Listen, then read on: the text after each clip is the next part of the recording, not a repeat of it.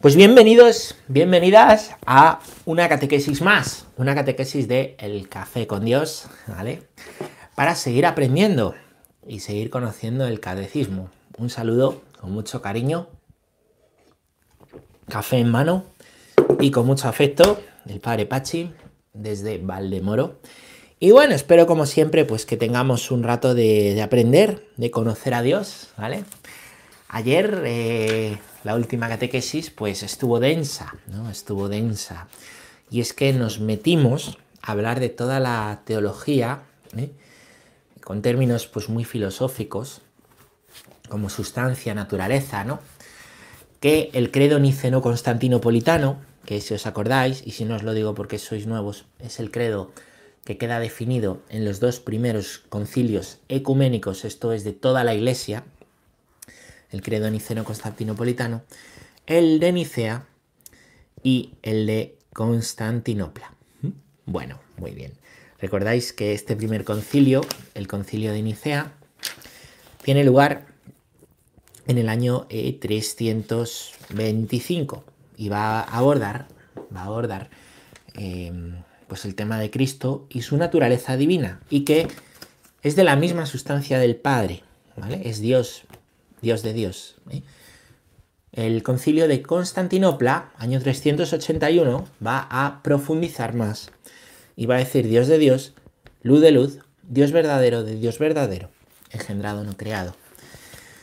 Después, también este concilio de Constantinopla nos va a hablar del Espíritu Santo, del cual va a decir que es Señor y dador de vida, que procede del Padre. Señor y dador de vida, que procede del Padre.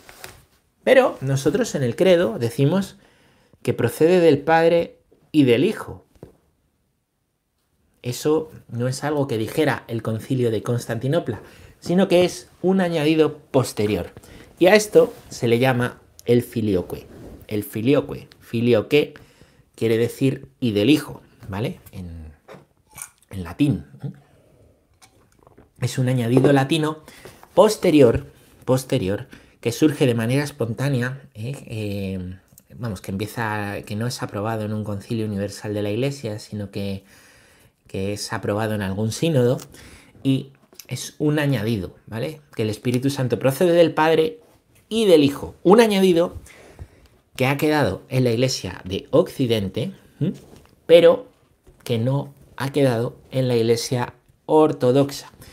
Es uno de los motivos eh, de las diferencias dogmáticas en el dogma, en la confesión del credo, que tiene la Iglesia Católica con la Iglesia Ortodoxa y que incluso, fijaros, esa pequeña partícula y del Hijo, ese añadido, em, pues va a ser, va a ser motivo de un incluso, iba a decir pequeño cisma, un cisma que duró varios años, entre la Iglesia Católica de Occidente y la Iglesia Ortodoxa de Oriente, antes del sínodo, perdón, del sínodo, del cisma entre las dos iglesias, mm, apenas estamos separados por casi nada, pero que dura hasta nuestros días, desde el año 1054.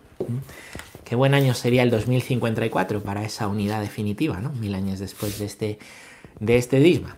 Esto es el filioque, este es el problema dogmático. Esto es lo que decimos del Espíritu Santo en, Occidente, distinto, meramente, muy un poquito distinto, un poquito distinto a cómo se concibe en Oriente, perfectamente conciliable, pero que bueno, también motivos políticos y otros motivos ¿no? llevaron a la separación de las iglesias. Así que vamos a explicar, mm, o mejor dicho, vamos a leer el catecismo y ver qué nos dice el catecismo para ver si nos da luz sobre este tema y que podamos también pues, aprender algunas cosas nuevas. ¿no? Ayer nos quedamos en el punto 245. Lo leímos, ¿vale?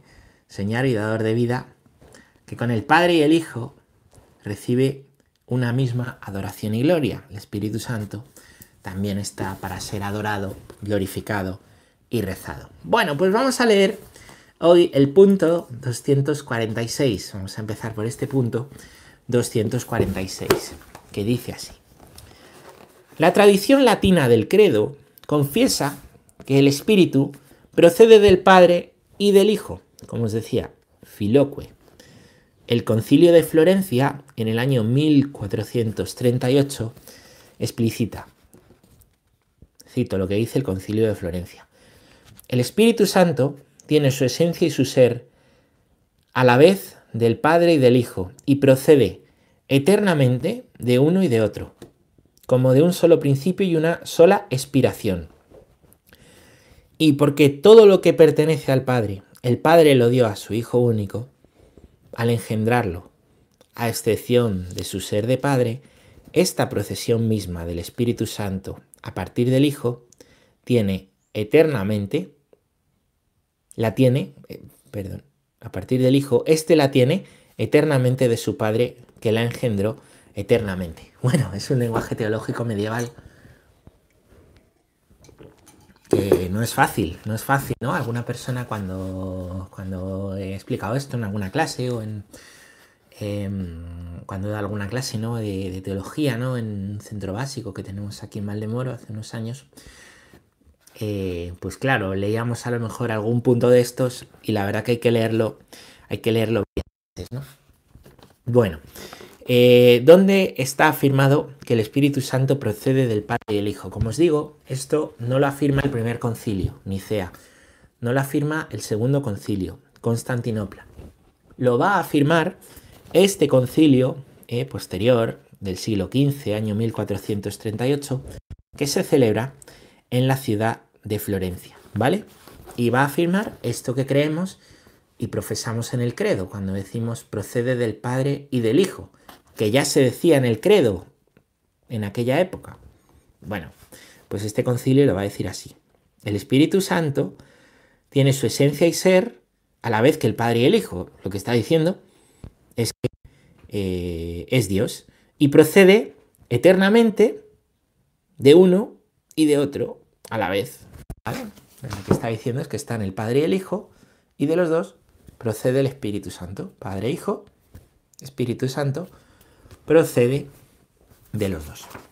Esto es lo que, pues lo que afirma este, este concilio. Vamos a la explicación histórica de este problema de división entre la Iglesia de Oriente y la Iglesia de Occidente. Problema teológico. Vamos allá. Dice, dice, el punto 247. La afirmación del filioque, recuerdo, y del hijo, procede del padre y del hijo, no figuraba en el símbolo confesado en el 381 en Constantinopla. Pero sobre la base de una antigua tradición latina y alejandrina, el Papa San León, el Papa eh, San León, es León Magno, ¿vale? La había ya confesado dogmáticamente en el año 447. Año 447. Antes, incluso, que Roma conociese y recibiese en el año 451, en el concilio de Calcedonia, el símbolo del 381 el uso de esta fórmula en el credo fue poco a poco admitido en la liturgia latina entre los siglos 8 y 11. La introducción del filoque en el símbolo niceno-constantinopolitano por la liturgia latina constituye todavía hoy un motivo de disensión con las iglesias ortodoxas. Bueno, muchas fechas, mucha, em, mucha historia. Vamos a, vamos a ver, vamos a ver eh, y vamos a verlo despacio, ¿vale? El concilio segundo de la Iglesia, el concilio de Constantinopla, año 381, como os digo, dice el Espíritu Santo procede del Padre. No dice procede del Padre y del Hijo. Pero hay una tradición latina, ¿vale?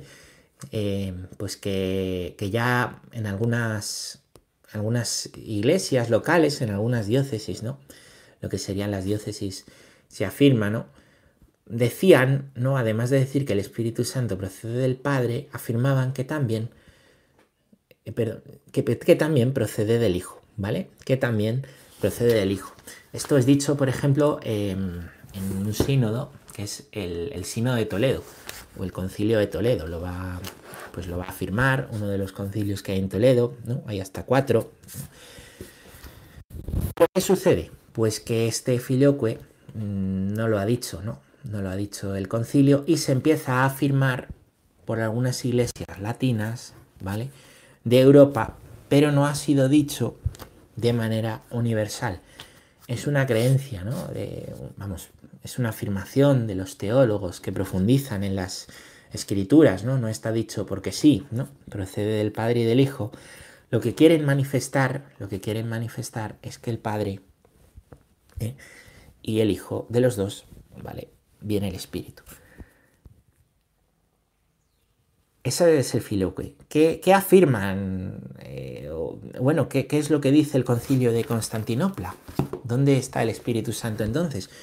¿O es que el Espíritu Santo no es Dios? El Espíritu Santo es Dios. Porque el concilio de Constantinopla dice el Espíritu Santo es Señor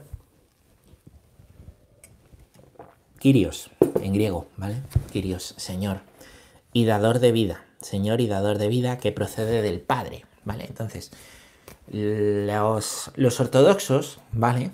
Lo que entienden es que del Padre, el Padre engendra al Hijo, y del Padre procede el Espíritu, ¿vale? Son el Padre y el Hijo, perdón, son el Hijo y el Espíritu, como os decía ayer, como decía San Ireneo, como las manos del Padre, ¿vale? Del Padre provienen los dos. Del Padre, los dos. Eso es lo que dice Constantinopla. Del Padre, los dos. Lo que dice el filioque, lo que dice nuestro credo es del Padre el Hijo, el Espíritu. ¿Veis? Es muy sutil. En realidad, eh, teológicamente, teológicamente, esto que, que, que, implica, que cambia nuestra fe, hay un gran cambio, ahí no, es conciliable ambas cosas, ¿no? Es conciliable una con la otra, ¿no? Es un tema de, cómo se traduce esa partícula, ¿no? De, cómo se entiende, es un tema muy sutil. Y como un tema tan sutil, como un tema ha llevado, ¿no? A, pues a una, a una, todavía hasta hoy, ¿no? Es uno de los puntos de, separación de las, de las iglesias. ¿Cómo es esto? Bueno, bueno, es eh, sin duda un tema complejo. Aquí detrás también habría que hablar de motivos políticos. Ya sabéis que em, pues el imperio romano cae. El imperio romano cae. Una vez ha caído el imperio romano, ¿eh? pues han entrado los bárbaros, ¿vale?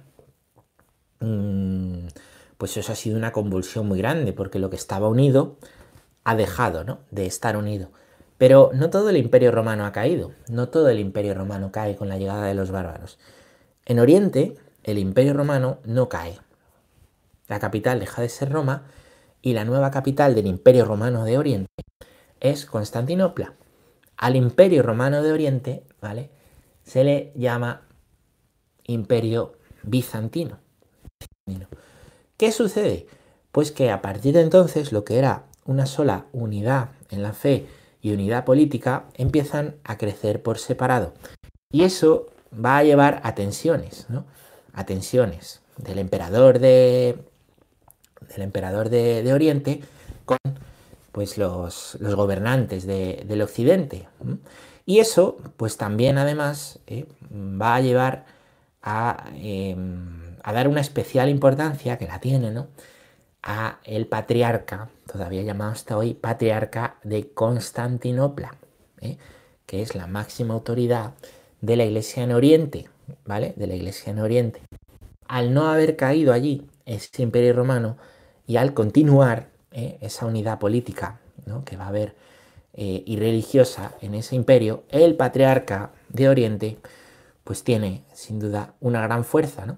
¿Qué sucede aquí con el tema del filioque? El tema del filioque no ha sido introducido dentro de un sínodo, sino que de manera espontánea, ¿vale?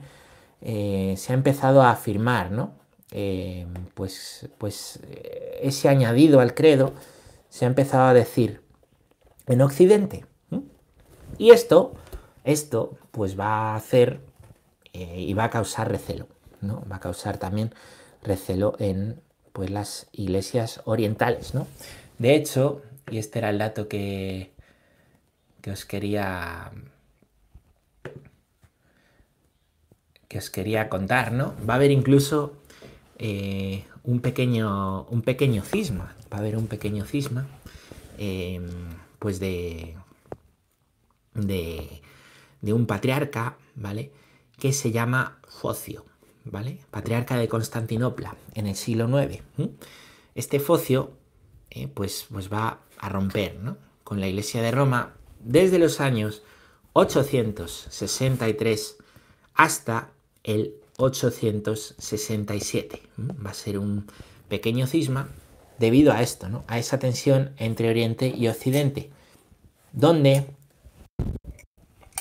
el filioque no es el problema mayor, no, el filioque es un tema más, ¿vale? Y un añadido más, tenéis que daros cuenta que las afirmaciones dogmáticas eh, pues son, son verdaderamente sagradas, ¿no? Eh, no dice nada eh, el filioque que vaya en contra ¿no? de la Iglesia de Oriente, si se profundiza en la teología, se puede, ¿no? Se puede sin duda unificar, ¿no? Ambas visiones, ¿no? De si el Espíritu Santo procede del Padre o procede del Padre y el Hijo, pero, pero, pero, las tensiones políticas, ¿no? Y, y por ver quién es la cabeza de la iglesia, ¿no? Es el Papa ¿eh? de Roma, primero entre iguales, porque es la sede de Pedro, o es el patriarca de Constantinopla, ¿por qué? Porque como ha caído el imperio romano, eh, pues el imperio romano que se ha mantenido, ¿no? Y lo, el, quien ha mantenido esa tradición de los primeros cristianos que mantuvieron a Roma, ahora está en Oriente. Hay que cambiar la sede principal del papado, ¿no? Hay que pasarla desde, desde Oriente a, desde Occidente a Oriente, ¿no? Eh, no hay un patriarca que sea más que los otros, ¿no? No hay un primero entre iguales, como decimos nosotros que es el Papa de los obispos, sino que, que el Papa es el patriarca latino. Bueno, todas estas cuestiones, todas estas cuestiones de organización, todas estas cuestiones de, de, territorio, todas estas cuestiones que también tiene su parte sobrenatural, porque hay que verlo esto con la parte sobrenatural y un peligro muy grande que podemos tener es que queramos nosotros juzgar la historia, no la historia de la iglesia, juzgar la historia con las. Eh, con las. Este, con las categorías de nuestro tiempo, ¿vale? No podemos juzgar la historia desde las categorías de nuestro tiempo. También van a venir otros dentro de 100 años que juzgarán con las categorías de su tiempo y dirán la de tonterías ¿no? que, que hacíamos nosotros hoy. Para juzgar la historia y para, aprender y entender la historia, eh, igual que hoy hay que meterse en la piel de otro, hay que meterse también en la piel, en el ambiente eh, social, en el ambiente cultural, en el ambiente económico, en el ambiente político. Hay que comprender todo eso, ¿no? Para observar bien y entender bien, Lo que ha ido pasando y lo que ha ido aconteciendo dentro de, dentro de la historia, Bueno, como os digo, en el año 1054 va a ser cuando, cuando va eh, pues a, consumarse ¿no? el, cisma de, el cisma de Oriente, que más que ser un cisma que viene por, eh, pues por, la, mm, por el tema del filoque, es un cisma, ¿no? Es un cisma pues por, por diálogos rotos, por confusiones, por daños que no se han reparado, ¿no? Hoy en día hay que rezar mucho por, la unidad, ¿no? Y hay que rezar mucho por, ver lo que nos une, no lo que nos separa.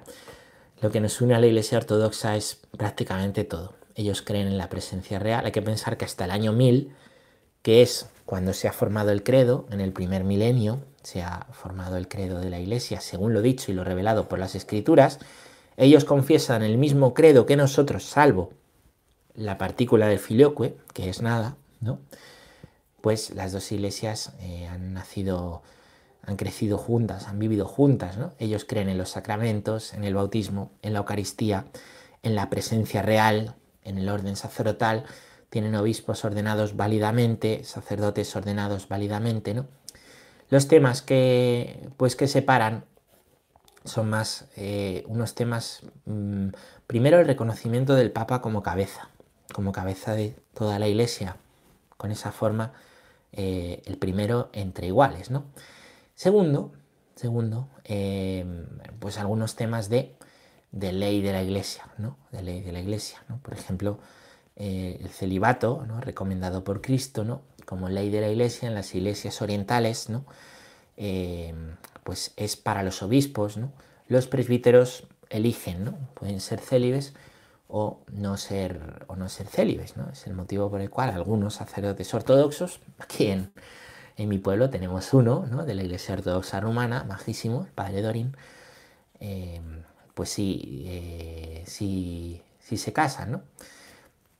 a veces se dice, no, la veneración a María, quieren muchísimo a la Virgen María y a los santos, y tienen su santoral y su martirio lógico, martirio elogio.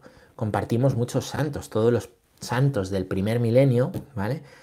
Lo son para la iglesia latina y lo son para la iglesia ortodoxa, ¿vale?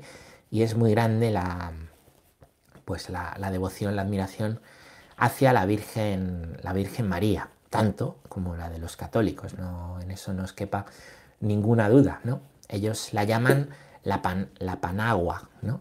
La, panagia, panagia, no panagua, suena muy. La panagia, la toda gracia, ¿no? La, toda gracia. Nosotros la llamamos la inmaculada, ¿no? Sin mansa, sin pecado. Y ellos de la misma manera la panagia, todo gracia. Sin pecado o todo gracia, pues es lo mismo, ¿vale? Es lo mismo, ¿no? Bueno, cada semana, la segunda semana de tiempo ordinario, lo hemos cada semana, no cada año, la segunda semana del tiempo ordinario que hemos celebrado hace poco, es la oración por la, eh, la semana de oración por la unidad de los cristianos, ¿no? Es muy emocionante, ¿no? Cuando, cuando vemos en estos últimos años a los papas encontrarse, ¿no? Encontrarse con algunos de los patriarcas de, de Occidente, porque la Iglesia occidental no tiene solo a un patriarca, el sucesor de Constantinopla, sino que a modo de iglesias nacionales tienen, no sé si son 12 o 13 patriarcados, ¿no? Especialmente bonito fue el encuentro del Papa Francisco con el patriarca ruso, eh, que se llama Kirill, eh, que tuvo lugar en, Cuba, ¿no? Un paso pues muy, muy importante, ¿no? Cada encuentro ¿no? del Papa con los patriarcas o de los patriarcas que visitan a Roma. Eh, también hace poco vi la noticia, ¿no? Creo que hace un año así, ¿no? O dos, año y medio, eh, algunas reliquias que hay en Roma, que son de iglesias orientales, pues son, son regaladas o son devueltas, ¿no? Bueno, yo cuando he estado, la verdad que yo donde he estado es en, en, Tierra Santa, ¿no? la verdad es que mi experiencia ha sido buena con los ortodoxos que me he encontrado. También en Moscú conocí ahí un par de sacerdotes ortodoxos y mi experiencia fue muy buena con esos, ¿no? Muy buena con esos. Ellos tienen sus ritos, pero tenemos la misma fe y por esa unidad pues tenemos que rezar. Este es el tema de el filioque. Vamos a leer el punto 248, ¿vale? Para así acabar de explicar este tema del filioque. La tradición oriental expresa en primer lugar el carácter de origen primero del Padre por relación al Espíritu Santo. Lo que os decía, ¿no? En Oriente eh, lo que confiesan es el Padre engendra al Hijo y el Padre eh, del Padre procede el Espíritu Santo. Al confesar al Espíritu como salido del Padre, esto lo dice, lo dice Jesús, ¿vale? Lo dice el Evangelio de Juan 15. Esa tradición afirma que procede del Padre por el Hijo, ¿vale?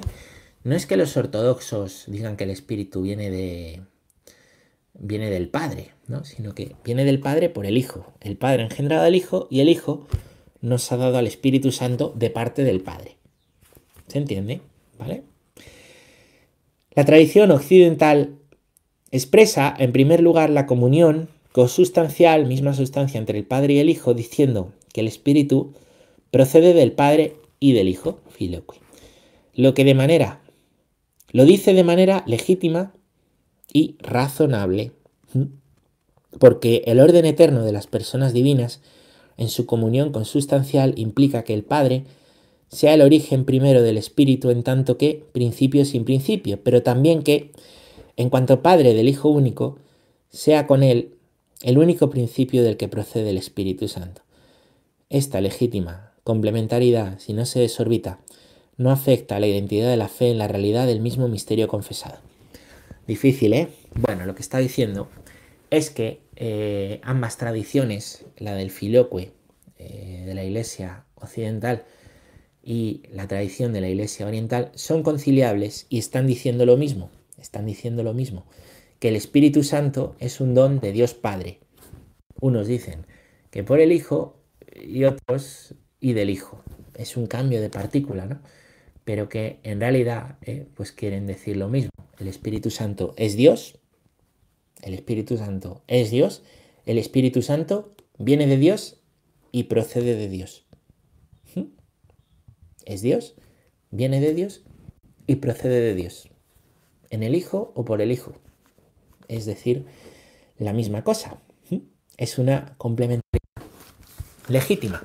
Y un problema, eh, pues teológico de la época, que es lo que hace que nosotros hoy, cuando rezamos el credo niceno-constantinopolitano, digamos que procede del Padre y del Hijo. Mismo credo que rezan en las iglesias ortodoxas que no añaden, ¿no? Y del Hijo, y que sin embargo, ¿vale? Pues están diciendo una misma cosa. Son más otra serie de problemas, ¿no? De carácter de carácter político y de las pues, complicadas vueltas que da la historia, una historia que, que Dios lleva y que a veces se enrevesa mucho y que los hombres se enrevesamos mucho, eh, y ese crecimiento separado debido a la política y la separación de los imperios, lo que llevó y hoy vemos, ¿no? Pues como eh, causa en el fondo, ¿no? De la separación de estas dos iglesias por las cuales, pues sin duda hay que, hay que rezar, hay que rezar para un día poder estar en la plena comunión, ¿eh? en, la, en, la, comunión total, ¿no? Estamos en esa verdad de confesión de la misma fe, confesamos la misma fe y ese paso de la comunión, a mí no me cabe duda, ¿no?